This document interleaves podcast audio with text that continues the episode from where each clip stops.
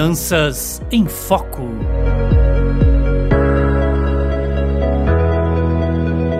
Fala pessoal, seja bem-vindo a mais um podcast Finanças em Foco. Meu nome é Eduardo e hoje vamos falar sobre o CDB, mas antes é importante lembrá-los né, que na semana passada falamos sobre o Tesouro Direto e aí explicamos detalhadamente cada um dos tipos do Tesouro Direto.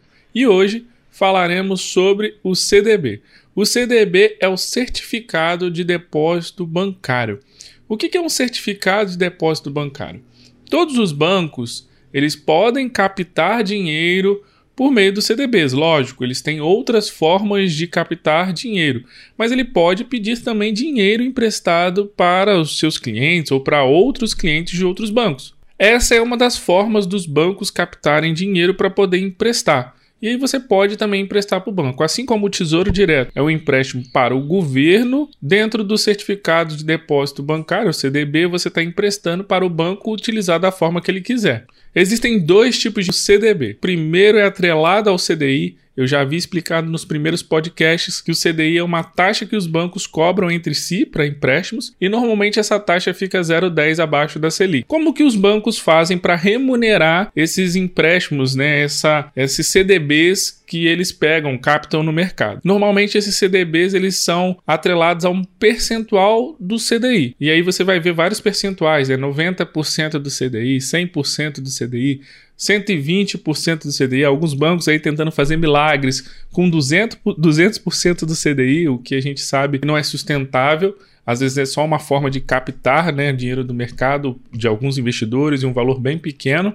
Então, eles usam para remunerar o CDB essa taxa CDI mais né, multiplicada por uma porcentagem. Então, quanto melhor a porcentagem que você conseguir, melhor é a sua remuneração. Só fiquem atentos com o seguinte, que normalmente quando a, o percentual é maior, vamos supor, o investimento aí que é 120% do CDI, é, 130% do CDI, ele está nos mostrando que ou aquele banco tem um risco, ou ele está nos mostrando que aquele investimento é, um, é, de prazo maior. Esses são dois indicadores importantes aí do CDI. Então, olhe o prazo, não olhe apenas o percentual, né? Olhe o prazo, olhe os seus objetivos e verifique se realmente vale a pena investir nesse CDI. Um ponto legal também do, do CDB é que o CDB ele tem um fundo garantidor de crédito. Então, por instituição, você tem uma segurança de até 250 mil. Então vamos supor que você coloque 100 mil em um banco X. Caso aconteça alguma coisa com aquele banco, você tem essa segurança de até 250 mil, que é o fundo garantidor de crédito. Muitas pessoas acham que só a poupança tem segurança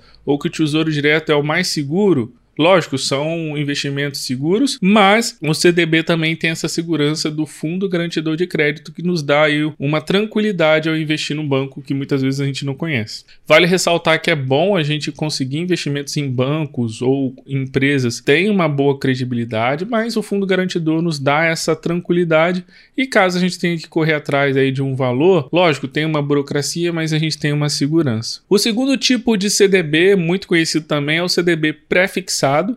Ele funciona basicamente como tesouro direto pré-fixado. O banco vai te dar uma taxa fixa para remunerar aquele investimento que você emprestou para ele. Então pode ser 10%, 5%, 20%, ou seja, é uma taxa já combinada. Lembrando que o CDI muitas vezes ele vai variando ao longo do tempo junto com a Selic, ele vai mudando de taxa e você pode investir no pré-fixado, que vai te dar uma noção de quanto você vai ser remunerado ao longo daquele tempo de empréstimo, né? daquele tempo que você emprestou o dinheiro para o banco. Outro ponto importante para a gente finalizar é que o CDB tem imposto de renda, que vai reduzindo a cada seis meses, então ele inicia com 27,5, seis meses depois ele vai para 12,5, depois ele vai para 17,5% e finaliza depois de dois anos com 15%. Então tem imposto de renda. Então, quando você for receber lá os seus ganhos do investimento, vai ter imposto de renda. E aí, pessoal, vocês gostaram do episódio de hoje? Falei rapidamente aí sobre o CDB, só dando um overview aí para vocês sobre como funciona. Qualquer dúvida, deixe os seus comentários. Não deixe de seguir o nosso canal aqui no Spotify.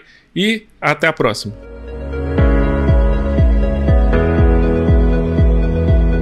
Finanças em Foco.